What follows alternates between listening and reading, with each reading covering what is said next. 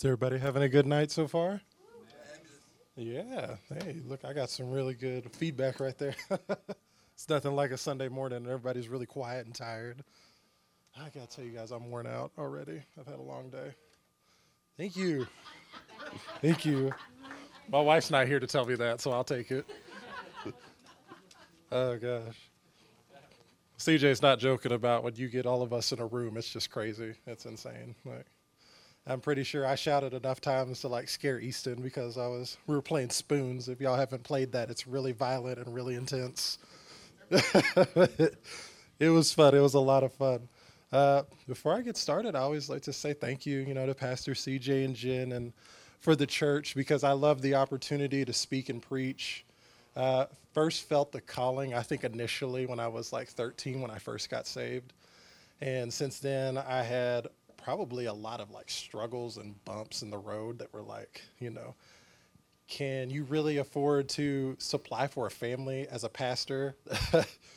can, you know, what does that lifestyle entail? You know, how many hours of work do you do? Because really, a lot of times you're not clocking in and clocking out. It's more or less a lot of hours behind the scenes and you know, there's a lot of things that happen in the process and a lot of things that we looked at. And it was something that kind of just fell underneath the bridge for a while. You know, we didn't really think about it. We put it on a back burner.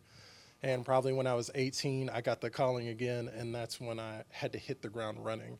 And I actually took on the challenge of reading the Bible from cover to cover. And it was an awesome, awesome time. And I did finish the Bible cover to cover. It was really hard to get through the Old Testament, especially when you're 18 and you just don't like to read anything. Like it was super hard, but it was well worth it. And every time I try and read through another section, I pick up something new, and it's just so awesome. But I remember that time whenever I had all of those trials and all of those things that were keeping me down. And I mean, I remember, you know, it was a number of weeks ago. I think it was like five or six weeks ago that I was put on the schedule to speak. And they said, all right, well, we're going to do July 11th. And I was like, wow, that's a long time away. And I was like, okay, I got this. I'm not going to procrastinate. I'm going to get on it. And I went home and I prayed. And immediately that night, I knew exactly what I was going to preach on. I was like, gosh, I've got so long to work on this. And what I came up with was I remembered an old story. And I'm going to tell y'all this because I thought it was a really good illustration. There was a young man going around to garage sales with his wife early, early, early in the morning on Saturdays when he wanted to sleep in because he had worked a long, you know, Monday through Friday, eight to five, handled a lot of things. Like me, I'm tired today. And he wakes up early in the morning on his Saturday and he takes his wife to go garage and yard sailing because that's what she loves to do. And they come across this house and they go up he kind of goes up to the back area and his wife's looking at all these baby clothes and whatever is out here on the front and the lawn and he gets to this table and he's looking at this table and he's looking at some old rusted just beat up tools and there's about five of them there four or five of them there and you know he looks up and what do you know he sees satan i know this story just took a turn for the worse so he's looking at this table of just beat up used rusty tools and he looks up and there's Satan in his face. And of course, he's not scared. He's going to have a logical conversation with Satan now. So, what is the deal with all these tools? And he's like, Oh, these are my favorite tools. He's like, Really? And he looks back down and he starts seeing the prices. And he starts looking and he looks at the first tool he sees, and it's kind of the newest one. If you can say that, it's still really beat up and ugly looking. And you know, he looks at the price and it's like $15,000. He's like, what is this? And Satan's like, that's lust. That's a really good one. I get a lot of young men with that one. College years, a breeze. I snatch them up all day, every day with lust. That's a good tool, worth the money. He's like, okay. And he looks over, and this tool's a little bit more beat up, and he looks down, he sees the price like $20,000. Says, what is this? He says, it's gluttony. So especially in the United States, I get away with that one all day, every day. It's like if you've ever been overseas, our large isn't even on the menu. like it's crazy. And he's like, definitely worth the money. And so he goes to the next one, and it's more beat up tool. He's like, what is this one for like thirty thousand dollars? He's like, that's pride. He's like, a lot of people fall for that one because they want to think that they're somebody better than they are. They want to think they're high and mighty. And when you make somebody feel good in the right type of way or the wrong type of way, they'll fall for it every day. He's like, definitely worth the price. And he goes on to the next tool, and it's more beat up. He says, What is this for like $40,000? He's like, That's fear. Everybody has it. All you got to do is have the right tool to manipulate it. Definitely worth the money. And he looks at the last tool on there, and the price skips all the way up to $100,000 for this. The worst possible, ugliest looking tool on there. He said, All right, you've given me some good ones, but there's no way this is worth the money. What is this? Satan kind of looks around, makes sure his wife's still looking at baby clothes out there, leans in, he says, Deception. Deception is the number one tool that Satan tries to use on a day to day basis. I believe this personally. I mean, a lot of people can probably have different views on it. But for me, I think that that's perfect right on the mark because Satan uses deception on a day to day basis to change the way that you would view God and that you would view sin. And when it comes down to it, black and white, we are called by Jesus to walk in Him. I tell the youth almost every time we start, or at least a couple times, I'm like, what does Christian mean? You know, does anybody the youth know what Christian means? You want to say it out loud, or y'all too shy? Tell me. Yeah, little Jesus or little Christ. That's what Christian means. It means to be an imitation of Jesus, which, you know, in short, Paul went direct and straight to the point in his letters. He was like, I call you to be perfect. I want you to be exactly like Jesus. And so he gets into this mode and he starts saying, This is what you're called to do. And, uh, you know, across the scape, we're going to look at all these things that have hurt us or that we've hit speed bumps in the road. And deception is one of the number one things. And today, I'm here to talk to you guys about it because I think that there's no real trick that I can give you guys. I think CJ said one time if it's new, it's not true, and if it's true, it's not new. You know, I don't think that there's anything super fantastically eye opening about this, but I think it's something that needs to be re-hit on the surface because a lot of times that's what it takes to change our walk to get that extra step in what we're doing. And so I've got a few quick points. I always try to break it down to a few points. But the first one is that Satan will do everything in his power to discredit something that will grow your soul and your spirit. Satan will do every possible thing in his power to discredit what will grow and produce happiness and growth in your soul. That is a hard fact. And everybody's like, yeah, of course we know that. That's a good one. That's the easy one. Because, for one, you know, I think this is a good one. Satan wants you to feel like reading is boring. It's not needed. It's something that we don't want to do. It's like reading is the last thing that makes me feel okay. What I want to do when I get home to relax is I want to watch TV. Or for me, I love to play games. Like if I can just like wait till Ashley and Eliza go to sleep and I can turn on my PlayStation for like 30 minutes, I'm a happy camper. Because I got to do something that's like mind numbing and is just like hand eye coordination and I'm good.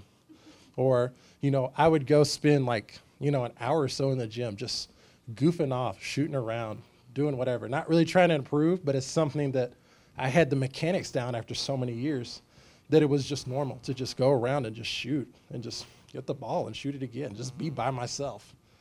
That was so cleansing. And what Satan doesn't want you to feel like is that reading your Bible and growing and building a relationship with God is comfortable is relaxing, is something that you need to do. He wants you to feel like that's a bother. But you know what? The simple fact that the top 1% of America, several of them dropped out of high school or dropped out of college. That's what a lot of people want to bring up. It's like those guys didn't even go to school, so why should I? Because they figured something out. No, they had to drop out many times because of circumstances that they were in. But did you know that most of upper class and upper middle class read one novel, read one novel a month? Consistently reading, consistently growing. And it's a nonfiction novel too. So it's not, you know, fairy tales and Harry Potter and all this good stuff. It's something that is really something geared towards building your education, building your confidence, and building your thriving life mentally, spiritually, emotionally, physically. This is something that, you know, Satan doesn't want you to know. He doesn't want you to have those keys to life. Reading your Bible is one of them. God, Satan, wants you to blame others for your struggles and problems and areas of your life. when it comes down to it, a lot of people sit down and they go to therapists and they, you know, talk things out. And really, you know, we all have different issues and things that we struggle with. We all have different things that we come across that are really obstacles and road bumps in our day to day lives. And what Satan really tries to do a lot of times, and what we do, some, um, think kind of subconsciously sometimes, is we kind of put that blame off on other things, you know. It's really like I blame the fact that, oh my gosh, like, you know, Ashley's asking me to do X, X, X, and X. I've got to do X, X, X, and X because I own my own business. I've got a lot of hours I'm clocking in here. I got to go help with the youth group. I got to go do my lesson. It's like the last thing I want to do is these three things that you put on my list. You know, it's like I'm blaming her saying that she's taking up all of my time when she's really giving me like 4% of my day. And it's something that I should love and cherish and want to do for her. And then in the midst of that, in the midst of me feeling those emotions and getting snappy or angry, and then we start a fight. And that's, you know, generally how something like that gets started. You know, I wasn't gossiping. I wasn't going to somebody and saying, oh my gosh, you won't believe what Ashley told me today, or asked me to do. You know, you can imagine me and Andrew getting together and talking about, as husbands do, what our wives are making us do and how awful life is. We don't do that. We love each other. We love our wives. But, you know, a lot of times, you know, Satan tries to cover it up in ways that we don't normally think about. Normally, when you think about putting your problems off on somebody else, you're thinking about, I'm talking about them behind their back. In reality, a lot of times we get this kind of covered up truth that Satan wants to give us. Satan wants us to really feel like we're talking to air when we pray.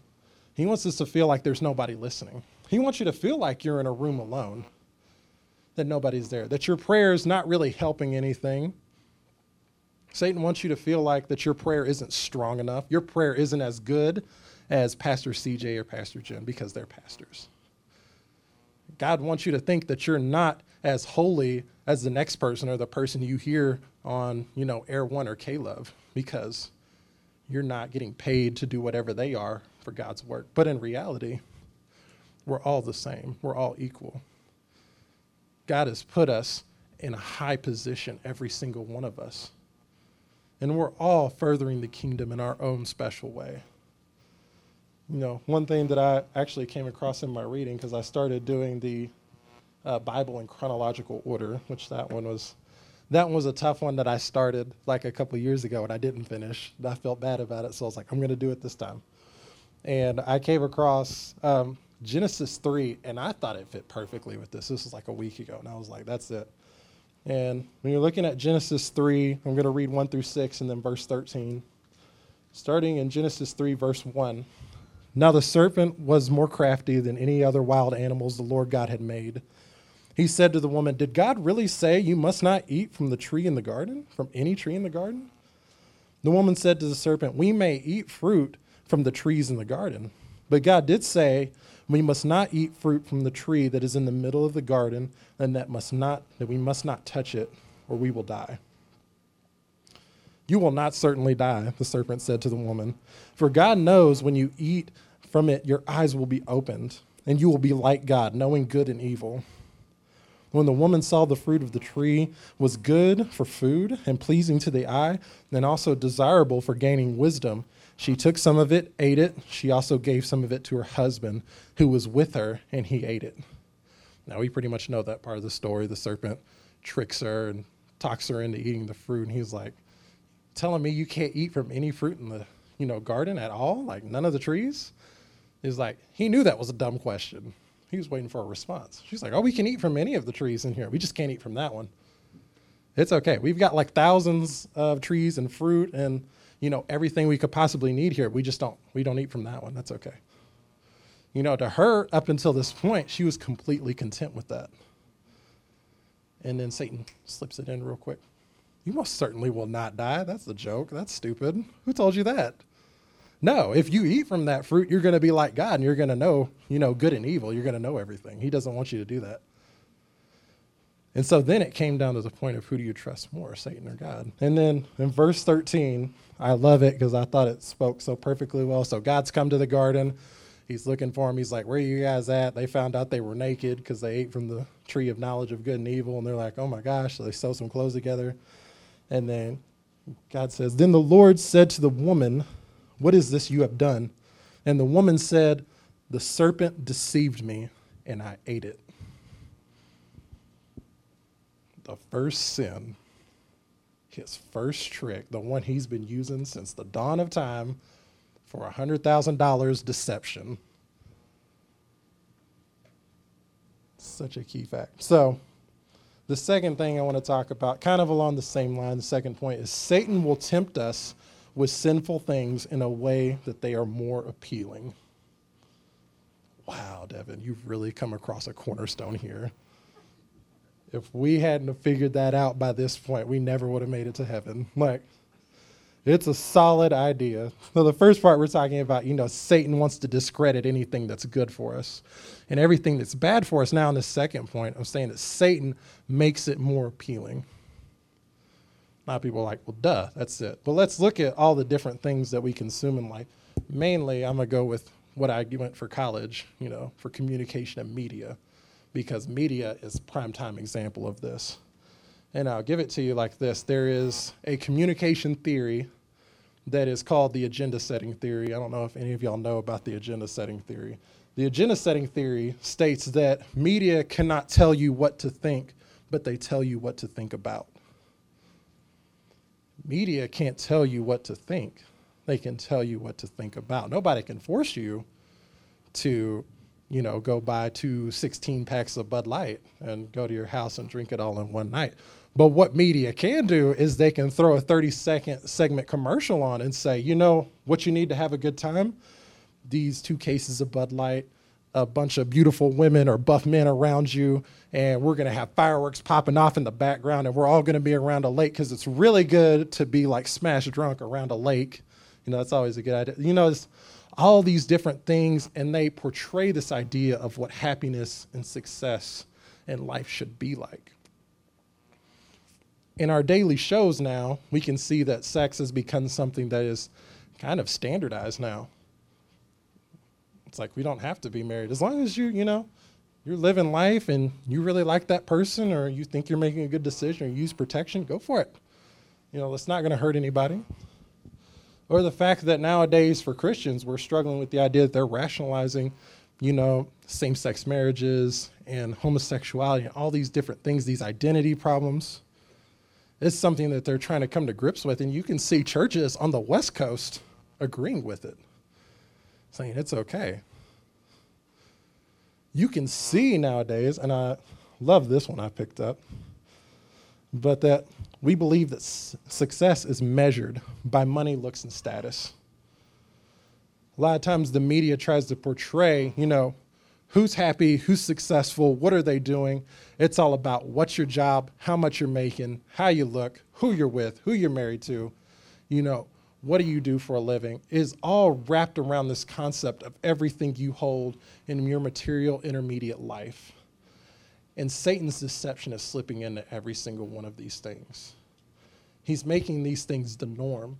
He's wanting to make these things show you that, like, that's where you're going to find happiness. That's where you're going to find success. That's where you're going to strive. Satan wants you to think that that house, that car, that promotion, that moving out to, you know, this college way across the United States or, you know, whatever in these different situations that you're striving towards next, that's when you're going to be fulfilled. And then you know what happens when you get to that point, there's always a step up.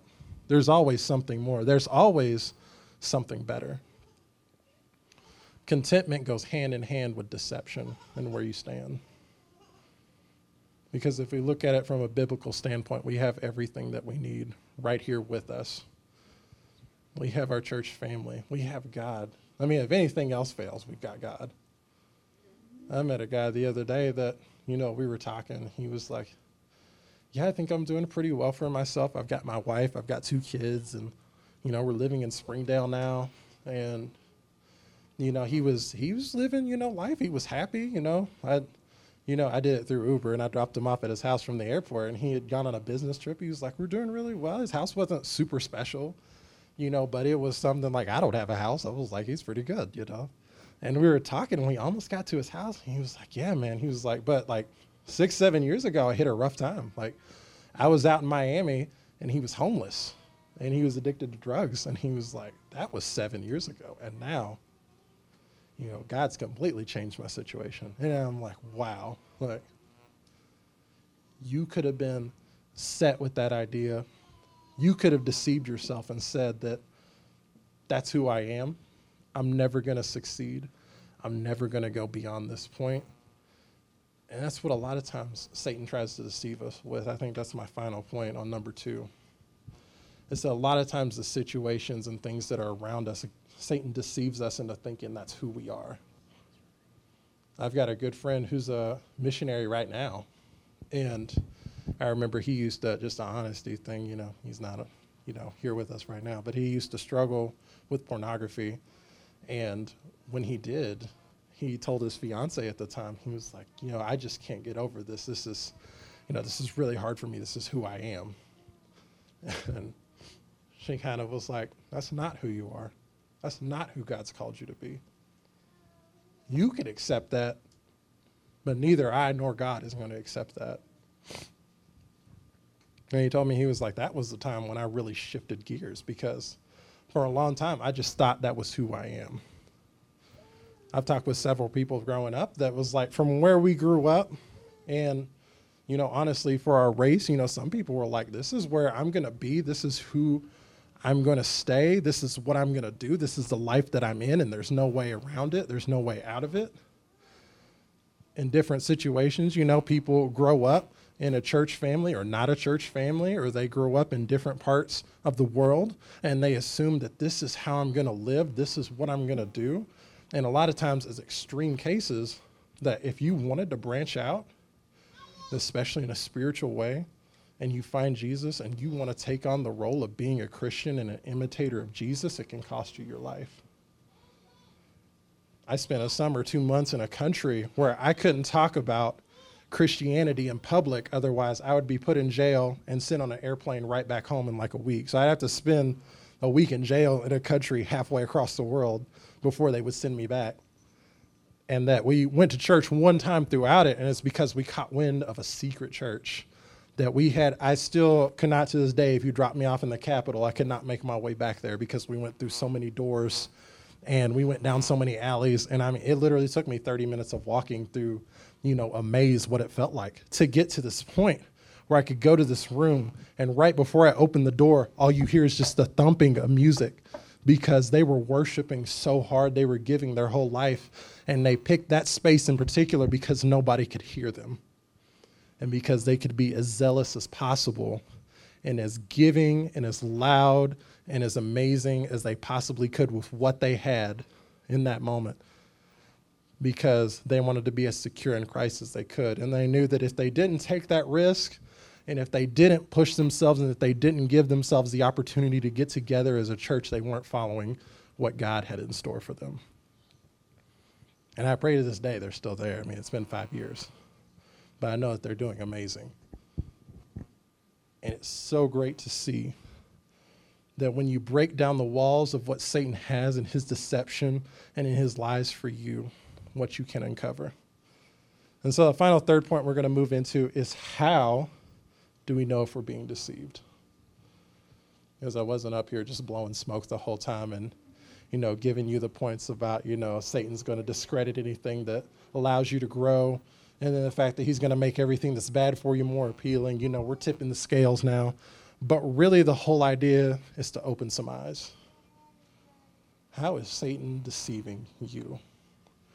And I got to tell you, I had to hold on to this nugget for like a month and a half so you can tell me that my world was a little bit turned upside down. I got to take a good hard look at Devin before I could bring God's word to you guys because I was like, man, let me think about all the things that, you know, I listen to in my music or that I'm reading or that what's going on on my social media or how I'm handling my business and my success with my business. How am I directing all of my actions to God? All of these different things. I will say this to look at your life, to look at your situation from an outside view or pull yourself back some. That's really what a lot of times the prayer time is like. I mean, in all honesty, we can pray at any point in time You could be driving in your car, you know, listening to Christian, bleh, Christian music, Christian music on the radio. You could be worshiping, praising along, and you could get really serious and just praise. You drive. You could sit in your, you know, closet with all your papers on the wall like war room and you can pray. You could have kids running around, tearing everything up at the house, and you're praying for God to give you patience because if He gives you strength, you're going to need bail money to go with it. And, you know, you've got all of these different things going on. You can pray at any point in time. But what God wants us a lot of times, and, you know, I think what it kind of talked about, I can't remember what book, but it talked about kind of praying in secret. I think it was in Matthew. And the whole idea was it was to take yourself away you didn't have to pray out in the open for everybody to see. You didn't have to put on this big spectacle because what praying, prayer, reading your Bible, this relationship with God is all about you and Him. And it really doesn't matter what anybody else has to say or think about it because that's just between you and the Father. And when you take that step back and you have a little bit of privacy and you look at your life and you really pray earnestly to God, reveal what I need to do to move to the next step in my life God will reveal it and He won't hold back any hesitations. You know, I've always kind of prided myself and thought, you know, especially when I came here and I started my own business, I always thought I had an entrepreneur mindset. I was always looking for the next thing to do. I always looked into things like investing and, you know, you know, organization thing, which I'm a horrible organizer. Ashley is my complete other half on that. If you guys don't believe me, you just ask her. It is ridiculous. Like I can't, you know, put anything together in like a week without her. And you know, when I'm looking at all this, I always look like I want to move to the next thing. I can't stand still or be steady. If I have numbers projecting me to be somewhere, I want to be ahead of those numbers. And a lot of times I find it in my spiritual life too, is like I will think, man, I'm doing pretty good right now. I read my Bible, you know, every single day. I read so many chapters. I pray three times a day. Like I am consistent, I'm on it. And then all of a sudden in a week, I feel like I'm just stagnant.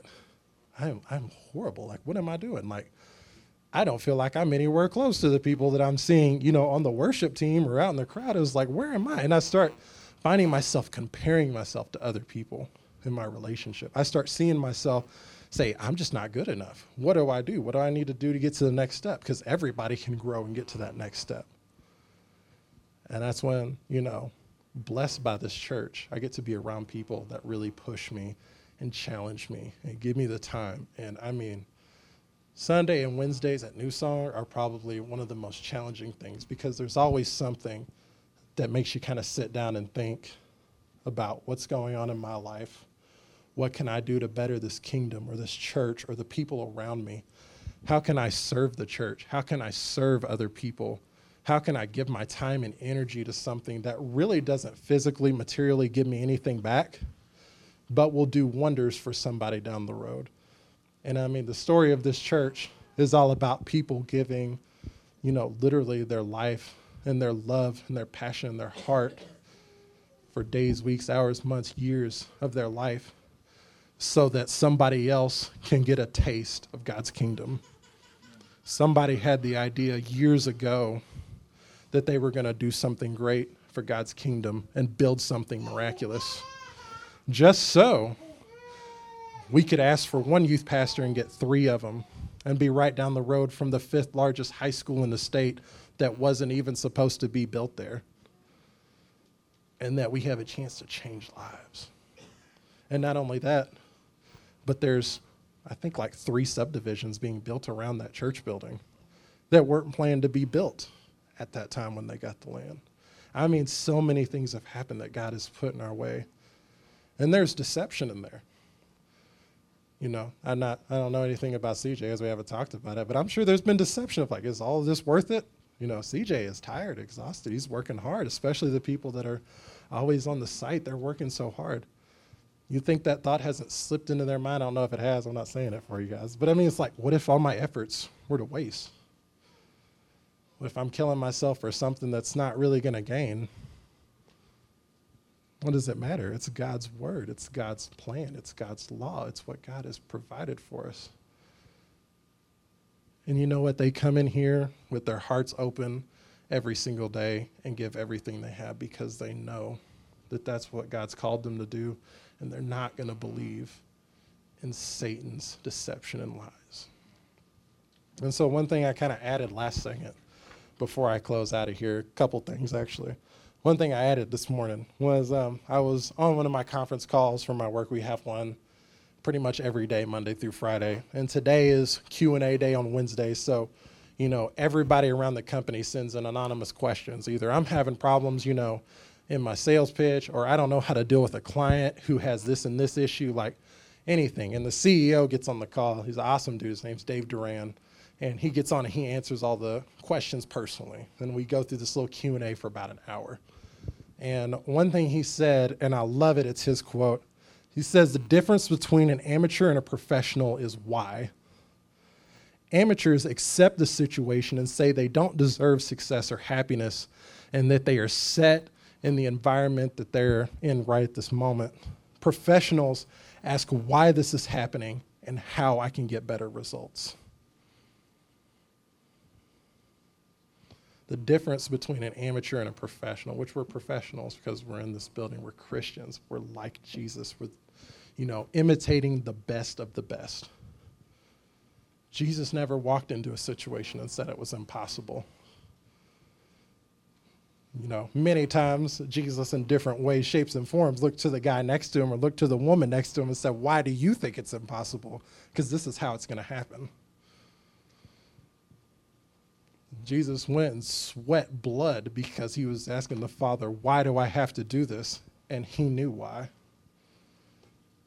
And he did what he had to say. Right now, I tell you to ask yourselves, you know, why do I struggle with this certain thing I might have a problem with? You know, what in my life is holding me back from the next step in my Christian walk?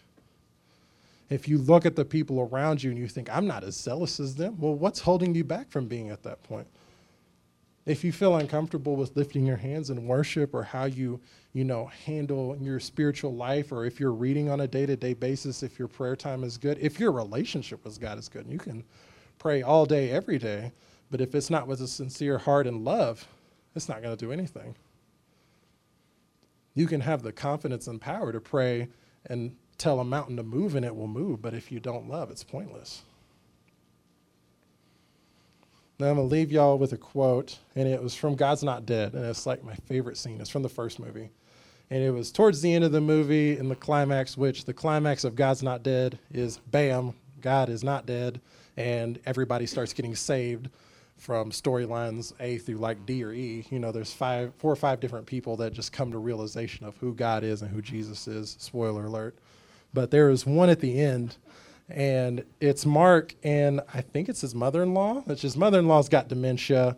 She doesn't even remember what his name is uh, most of the time. Like she really doesn't know who he is. He just does it out of the fact that like he respects his wife or he really likes this lady and she's super kind. And at the end, there's Mark, and he said, You prayed and believed your whole life, never done anything wrong, and here you are. You're the nicest person I know. I am the meanest.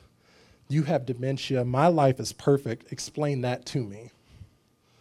So, for one, he's going to have this super serious spiritual argument with a lady that has dementia. So, she's supposed to not even be in her right mind for this. And, you know, he's this super successful businessman that's, you know, making so much money. He's driving that perfect car. He's got that, you know, perfect house. He's got the wife. He's got the kids. He's got everything. His life is perfect. She's suffering and in an act of what the Holy Spirit is, and this is a movie, but I believe that God's Spirit acts in even more powerful ways than this on a day to day basis. Mina's mother, sometimes the devil allows people to live a life free of trouble because he doesn't want them turning to God. Their sin is like a jail cell, except it's all nice and comfy, and there doesn't seem to be any reason to leave. The door's wide open till one day time runs out and the cell door slams shut, and suddenly it's too late. That is the most, I think that's the realest concept of deception I could possibly think of at the time. Because that's what deception's all about. Satan doesn't want you to see what's happening behind the scenes. Satan doesn't want you to see the destruction that your actions are causing. He doesn't want you to see what you know, media or day to day things that you're letting into your life that aren't of God's will and aren't of God's plan separate you and sever that connection with Jesus. And He wants you to feel like you're all comfy, you're all cozy, and nothing's wrong. He wants you to be stagnant, He wants you to stand still. But Jesus didn't stand still, He walked on water. He was still moving. And as He walked on water, He asked somebody else to have faith to walk on water. And that's where I think we need to be, church, because we're at such a critical time. We're at such an amazing place. I mean, you know, I felt the call to be a church planter and to be here in this process and this time is giving me more realization than I could possibly imagine. It was like, man, this is it. This is so amazing. Like I came on the tail end of everything, and I'm so excited because I know what God has planned. And, church, I can tell you that new building and everything doesn't mean anything because the people that are here today, you know, the people that are here right now, loving each other, making that connection, growing with one another, you, every single one of you, are going to be the people that are going to drive New Song.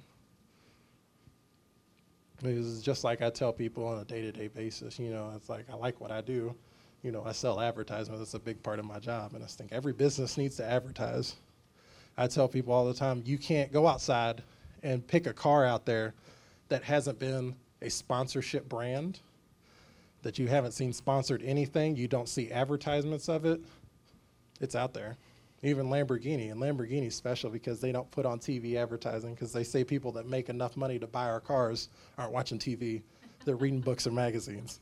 So it's like super you know, it's just super straight to the point that, you know, the best thing that you can possibly do for your business, whether it's nonprofit or for profit or whatever you do, is word of mouth, is growth.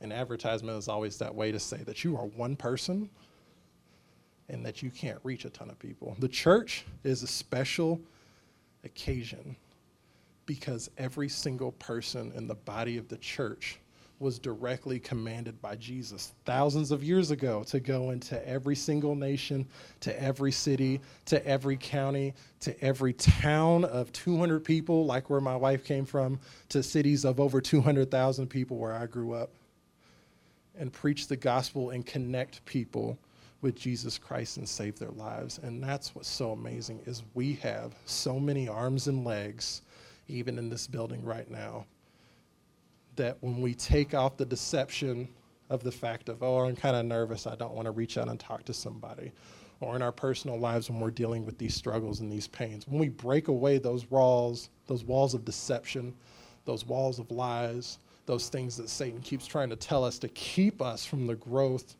and from the immense power that we have.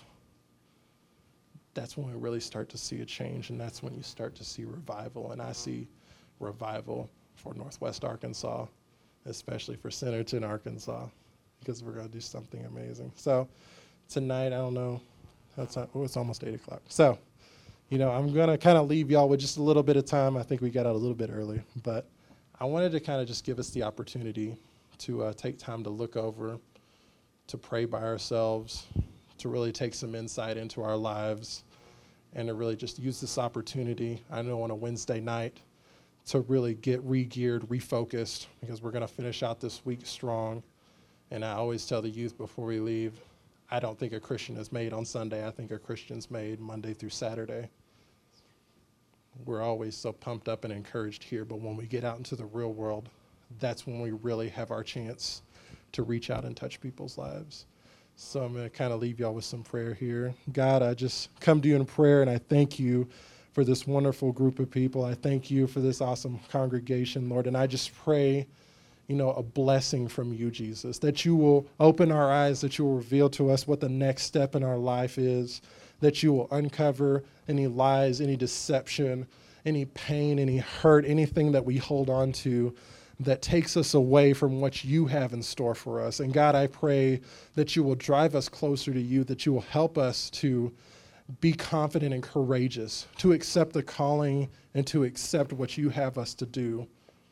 God, we pray that we're able to step out on the water with faith like no other. And we pray that that point that we want to be at in our spiritual lives, that God, you will push us to be at that point, that we don't care what we have to go through, what trials and tribulations that we are going to have to suffer, but that God, that we reach that point with a zealous, joyful, and happy heart, spirit, and soul, and that God, you will do nothing but make everything that we say and do revert back to you, Jesus. We love you so much. We praise you and we pray that you will keep us safe. And we pray that you will move New Song in a way that has never been seen before. God, we thank you again. It's in your name, in Jesus' name, that we pray. Amen. All right. Thank you, Devin, and for bringing that word. And I was just sitting there thinking how amazing there were so many things that Devin said that verbatim. I had an opportunity to one of our church family members that um, just been on my heart, and I'd talked to one of their family members. Said, yeah, they could use some encouragement. So I went and had coffee at their house this morning and spent a little time with that person. And just the conversation we had, we left is so much of what Devin was saying about the fact that you know we have so many times the devil is trying to speak things into our life, and we think it's our own thoughts, which which they are, but the devil's planning them, right? And uh, so that exact conversation happened. I said, I told this person, I said, you know, you're around work and these people who are trying to influence you the other way, but really they're just followers too. And and what I found is you're it's hard for me as a pastor sometimes. I'm standing there talking to them thinking, I know all my past failures too. And if you could only see where God's taken me and know that He wants to do the same thing for you, but but I'm I'm looking in this person's situation realize the enemy is saying things to them like he used to me. Like I could never measure up to the people that I see that seem to be just living for the Lord and everything's great. And the simple advice I said is, you know, I started looking for opportunities every day where the enemy wanted to put something in my spirit or in my mind, and I dedicated that moment to them, whether it was worship music or a message or something. And I said, it was as simple as that. I started listening to things that brought my attention back to the Lord and crowded out the opportunity for the enemy to speak those things and use those tools that you talked about. And said, it's not like salvation was immediate. I just asked for forgiveness and that was immediate. But that sanctification, that process of t- going away from sin, turning close to God, it, it was like a year later, all of a sudden, I'm not struggling with the thing I thought I was, that was the worst thing but I had a new one, you know. The enemy will keep throwing things there. And so, but next thing you know, three years, a year down the road, two years down the road, whatever it is, you look back and think, wow, I can see how far God has taken me. I've often said when Jennifer and I did Body for Life, the transformation in that 13 week um, fitness program happens so quickly, but yet your mind doesn't have time to catch up with the changes that they tell you you need to take a before picture and you need to take an after picture. And so when you open those health magazines, fitness magazines, you see this before and after, and you're like, yeah, right. That person starved themselves, or or that's their twin that's always been in shape, and they just paid the, you know, and maybe there's a little bit that goes on, but but we saw that really happen. But honestly, when we look at the beginning, say, wow, we can't believe that. You know, the problem in spiritually is we can't really take a snapshot you know, nor would we really want to in some cases, of, of the unhealthiness in our spiritual life and the difference a year down. But a lot of times we do need to stop. That's about your testimony and stop and say, man, look at the things that God has helped me to overcome.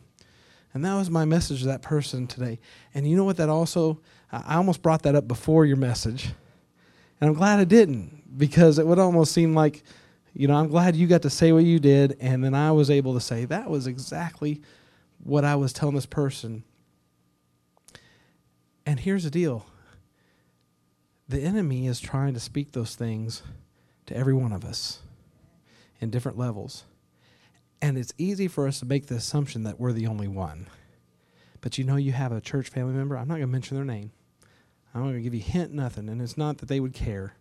Because honestly, it was pretty open conversation that I think they, they wouldn't even care. But I'm not going to do that. I'm just going to tell you that uh, there is a person there are people many times are missing from these seats week after week and it can be three four weeks and my question to you is are we making the assumption that we're the only ones that deal with that or are we realizing does radar go off say hey I'm not seeing so and so. I wonder if the enemy's trying to talk to them like he has me. Maybe I need to call them.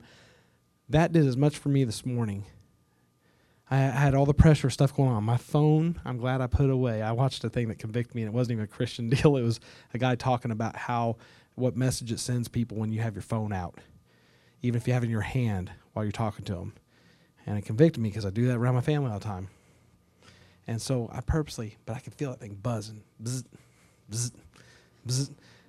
And we are talking, so I didn't want to turn the buzzer off because I didn't want to pull the phone out. But it was like, good grief, that is a distraction. But with all the busyness, there was nothing better I could have done this whole week than that couple hours this morning with, with a, a family member in the body. And so, my challenge to you is with what Devin has brought to us tonight to take that not only for yourself, but realize when you see others, you shouldn't wait till they're gone from the service for a few times or that you don't hear from a while. But you should be meeting together outside of this place. Take the time out of your busy schedule. I've, I've said this for years. I'm going to tell you there will be a breakthrough in this church and in your life and in your family and in your workplace if you will heed that, that encouragement and just purpose set a reminder on your phone or something i'm going to pick one person and this week i'm going to call them. We're going to talk about the lord. We're going to encourage each other. I'm going to do one person each week until it becomes a habit that you're doing that and see what the lord does in your life and in theirs and others. If everyone if you look around just the amount of people we have tonight if every one of us picked one person in this body of believers god has planted us in and did that the encouragement the uplifting we got people that that it's so sporadic when they're here with us. They've got so much life stuff going on. But I'm a believer that if if they are being ministered to in such a way that it is meeting the desperation in their lives, they won't want to be gone. They they will make sure they're here because that will be the life bread for them of, of examples of Christ in their life here shining into their lives. That is vital. And Jennifer and I have conversations over and over again our friends who struggle the most in their families and in their walk with the Lord are the ones that get forgotten and disappear for a while and don't have contact with others, brothers and sisters in Christ. When you become an island unto yourself, the enemy has a heyday. And so I'm going to tell you, you need to be willing to open yourself up. And when you get the call, be willing to lay it out there on the line and say, Yeah, you can pray for me. This is what the enemy's been trying to do to me. And I guarantee you things will things will turn around. So I'm not going to preach a second sermon because Devin did great on his own. It's just it just in me. just want. So I love you guys, and uh, again, things are uh, things are happening. This will be a season that will be closing. The banker stopped out the other day, by the way, and they are encouraging us to finish. I'll say it that way. so the pressure is on. So pray, help where you can keep giving towards the building project. We want to finish well, and God is going to see us through this season. Amen. Love you guys. Fellowship as long as you want. If you're heading home, be careful, and we'll see you Sunday.